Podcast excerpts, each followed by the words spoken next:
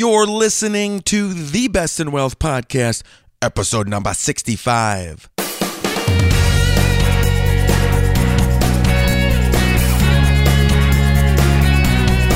This is the Best in Wealth podcast, a show for successful family stewards who want real answers about wealth and investing so we can feel secure about our family's future. At the Best in Wealth podcast, we think differently about wealth and investing. You should too.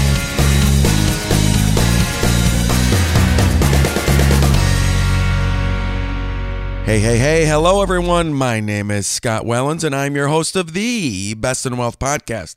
This is a show dedicated to helping real people, guess what? That's you, build real wealth so together we can take family stewardship to the next level. I am a certified financial planner, an educator, and a wealth advisor. Today's episode the 2016 Stock Market Review hey, maybe this doesn't sound great to you, but I really think we need to take a little bit of a dive into what happened in 2016. And we're going to at least look a little bit at the fourth quarter of 2016 as well. But before I get into the topic, I feel like I was complaining to you last week, complaining because I was sick. I had the flu, I had a cold, I had a whole bunch of that Wisconsin freezing cold sickness up upon me. And I'm going to tell you right now, I'm going to need to complain again to you. And the reason I'm doing this is number one, well, you can't do anything about it because I have the microphone. And number two, I'm not getting any sympathy from my wife. So I need to get some sympathy from someone, and I'm hoping it's going to be you. For those of you who don't know how old I am, I'm 45 years old. I'll be 46 in April. And I was a little bit of an athlete growing up. I played high school f- sports, a little bit of uh, college football as well, but I was always into basketball and but I haven't been in a league, a serious basketball league, a men's league in a long time. And about a month and a half ago, one of my buddies signed me up and a bunch of other dads in the neighborhood up for a basketball league. And every single Wednesday, I managed to make an excuse not to be there, either because I had a a meeting or my wife was working late. Uh, my latest excuse is I didn't have basketball shoes because you can't play basketball in old running uh, sneakers because you just slide all over the floor. Well, I was running out of excuses, and I and I went down uh, to the shoe store this past week and found some basketball shoes. And basketball shoes, they're not they're not cheap, and I am cheap. I mean, I'm frugal, but I found a pair for seventy five percent off. And this pair, I mean, they, it was a good pair of shoes. They started out very expensive. I, I wondered why they were even on the shelf. And then I got to playing the game. And, you know, I can only last three, four minutes on the court because I'm not in shape right now. But it was early in the second half. And when I'm playing basketball, for some reason, I just feel like I have to give it everything I have. Kind of like I'm 18 again in high school playing basketball, trying to play like an 18 year old in a 45 year old body. Not a good way to play basketball. And a little bit into the second half, I blew my ankle out. Really, really bad. And I was just agonizing last night. I couldn't even sleep. I watched reruns of Seinfeld all night long as my ankle started ballooning more and more. And I thought my wife, she came out in the middle of the night, I think wondering where I was, tried to get some sympathy. It didn't work because she looked at me like, I told you so. Because she knew that by me going to play basketball, there was a good chance I was going to get hurt. And I did. And it still hurts. So I want you to feel a little bit bad for me. All right, enough of the sympathy. Let's get to the topic of the day.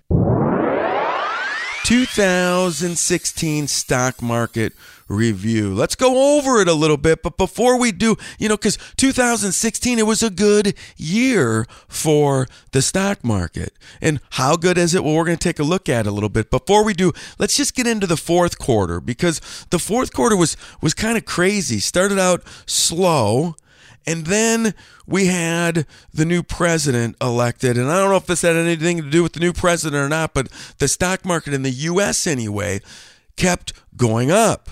But what people need to remember is their particular portfolio may not have been going up as much as they were seeing on TV if you live in the US about the stock market going up almost every day. The US stock market was up in the fourth quarter 4.21%, but all and that's compared to an average return since 2001 of 1.8% per month. So that was a lot, well over the average double the average. But other major asset classes like international developed, they were down for the quarter. Emerging markets down for the quarter. Global real estate down for the quarter. And all bonds down for the quarter. So all the other asset classes were down. So while it looked like your portfolio, although if it was all in the US and all in stocks, it did very well. But if you were diversified, it didn't quite look like that.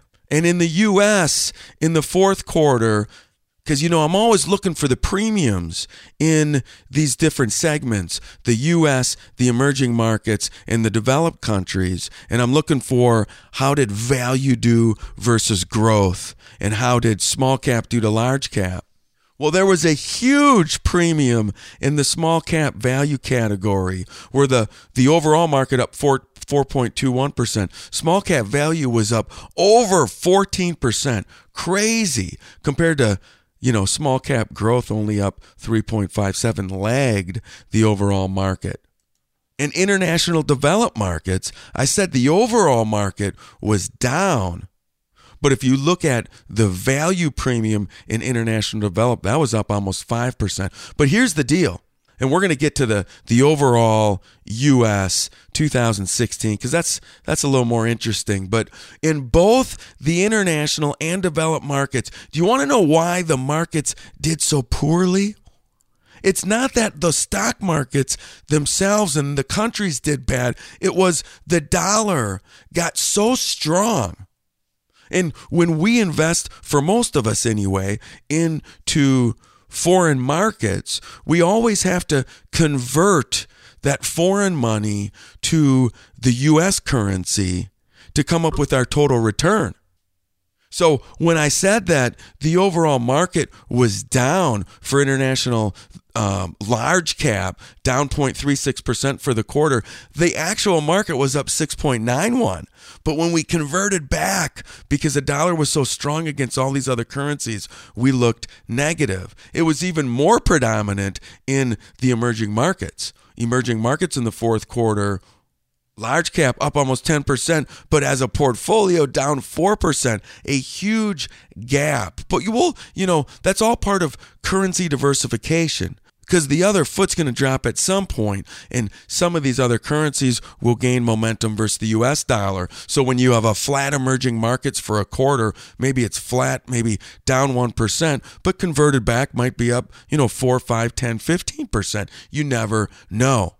All right, that's the just a couple of high level things about the fourth quarter. But what I really want to do is spend more time on how did we do overall in 2016?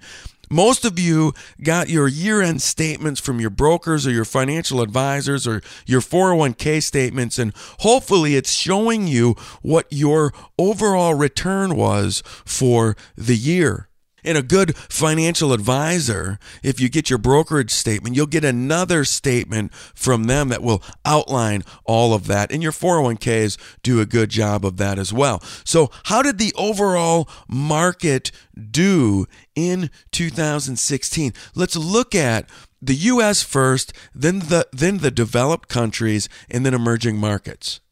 So market wide, including dividends, the US stocks did 12.74%. Okay, that's a market cap weight of the, you know, 3 to 4,000 publicly traded companies in the United States. Large cap now, kind of like the S&P 500, did a little over 12%. So, market wide did a little bit better than large cap. Why?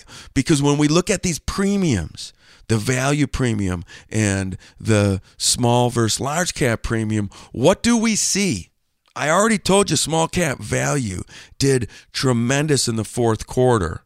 And they ended up the year then up, get this, small cap value 31.74%. Wow. That's a lot, baby. That is a lot. I'm sure hope you captured in some way the small cap premium or the small cap value premium this past year because it's not always like that. Like I always say, it's not like small in value always beat large in growth. That's not the case at all. It's just when we look at history and when we are buy and hold investors and we hold our portfolio for a long period of time, we see that in the long run, small beats large and value beats growth. But in, on any given year or any given three or five year period, the opposite could exist. And I do want to tell you real quick that I have both of these reports listed in the podcast at bestinwealth.com. So you can click on the reports and view them all because I'm just giving you some high level. The other thing is, these returns that I that that I'm giving you, they're just the indexes. Okay? So these are the benchmarks that you can use to compare with your returns that you have. So if you're in a small cap fund in your 401k, and I just pointed out that the small cap value index did over 31%, how did your small cap fund do? Did it do over 31%? If it did, you beat the market because that's the market. If it didn't, you're probably either in a high cost fund or you're in an actively managed fund where most actively managed mutual fund managers don't beat the overall market.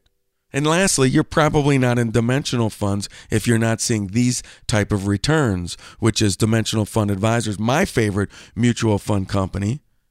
And I'm not giving you dimensional returns either. I'm just giving you the indexes, but you can compare all of this. All right, in the US too, how did large cap value do? Well, if large cap did 12.05%, compare that to large cap value, 17.34%. Nice small cap premium and value premium this year in the US. Again, you don't see it every year. In fact, if you look back 10 years, value hasn't done great over growth and neither has small over large since the S&P 500 has done so well these past few years compared to some of these other asset classes. But all that means baby is we got to hold on because good things are coming and usually we revert back to the mean, which is small cap does better than large cap and value better than growth. And we're seeing it big time this year in the U.S. All right, how about international developed stocks, the, the developed international countries? Well, market wide, international developed stocks, just looking at large cap, they were up 2.75% on the year, a lot lower than the US. Well, how did value do? Value was actually up 7.39%. So way better than just the large cap. And how did small cap do? 4.32%. So both value and small premium has been, has existed in international markets this year as well. How did growth do? Negative, negative 1.87%. All right, how about emerging markets? Here we see a little bit of a mix. So large cap was up 11.19%. Pretty weird since at a, like the end of the second quarter, emerging was up almost 20%. Then it started taking a dive, mostly because of this currency, these currencies weakening over the US dollar. But value compared to that 11.19% uh, did 14.9%, much better almost four percentage points better than large cap, which is huge. And growth lagged at 7.59%. However, what about small? Did small beat large in emergings?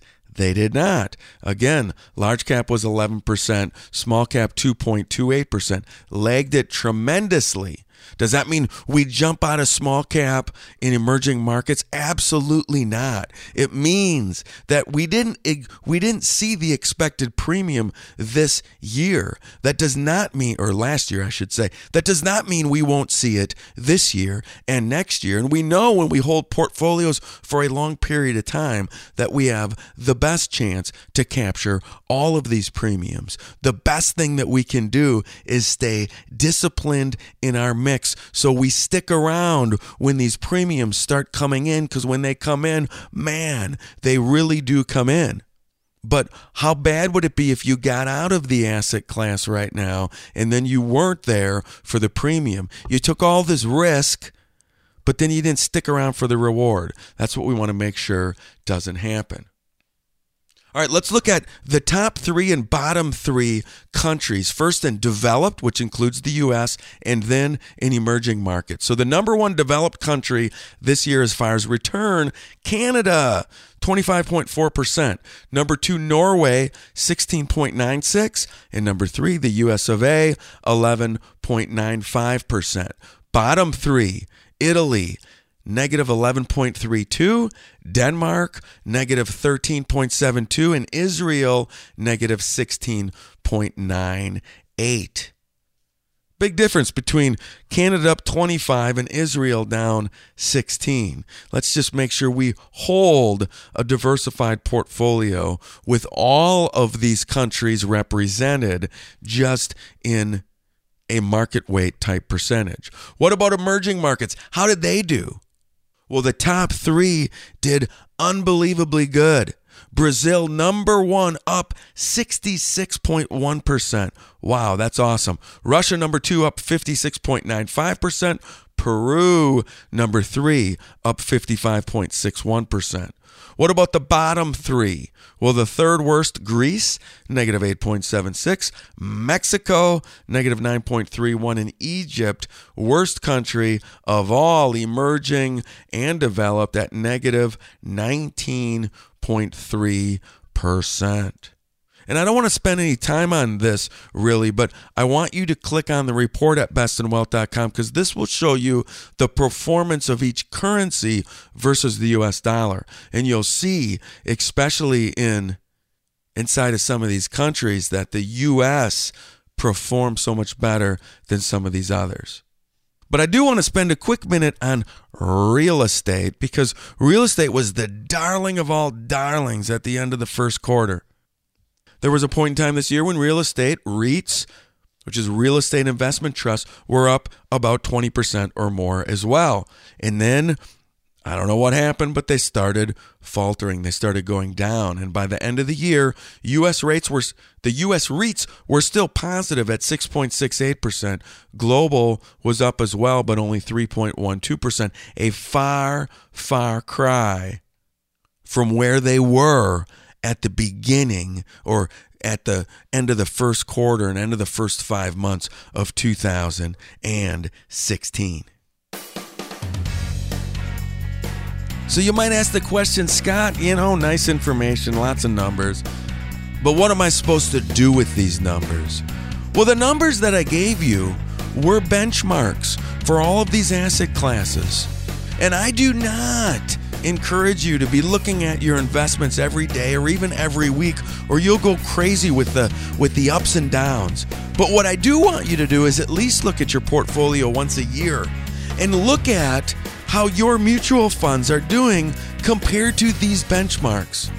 Because if you're really underperforming these benchmarks, it's time to take a good look at what you're doing with your investments. Because even a 1% difference or 2% difference in your overall investing life can mean hundreds and hundreds of thousands of dollars that you're missing out on. And as a family steward, and, and as someone who wants to build wealth, don't you want to get there sooner rather than later? Don't you want to make sure that you are protecting your family as a family steward in the best possible way. And one of the ways is to make sure that you are invested correctly. And, you know, investing is not the most difficult thing in the world, but it does get confusing. If you are underperforming, I want you to send me an email, scott at bestinwealth.com, and I want to take a look at your portfolio under the x ray and see where you might possibly be able to rearrange some things. If you have any questions about this or anything else, I want you to email me, scott at bestinwealth.com. I hope you enjoyed this podcast. I hope that you will continue to listen through 2017, where we're going to talk about a ton of different topics that are going to help you build wealth. But for now, I have to go. And you know what? I hope everybody has a great week, a great couple of weeks, and I will see you where? On the flip side, take care. Bye bye.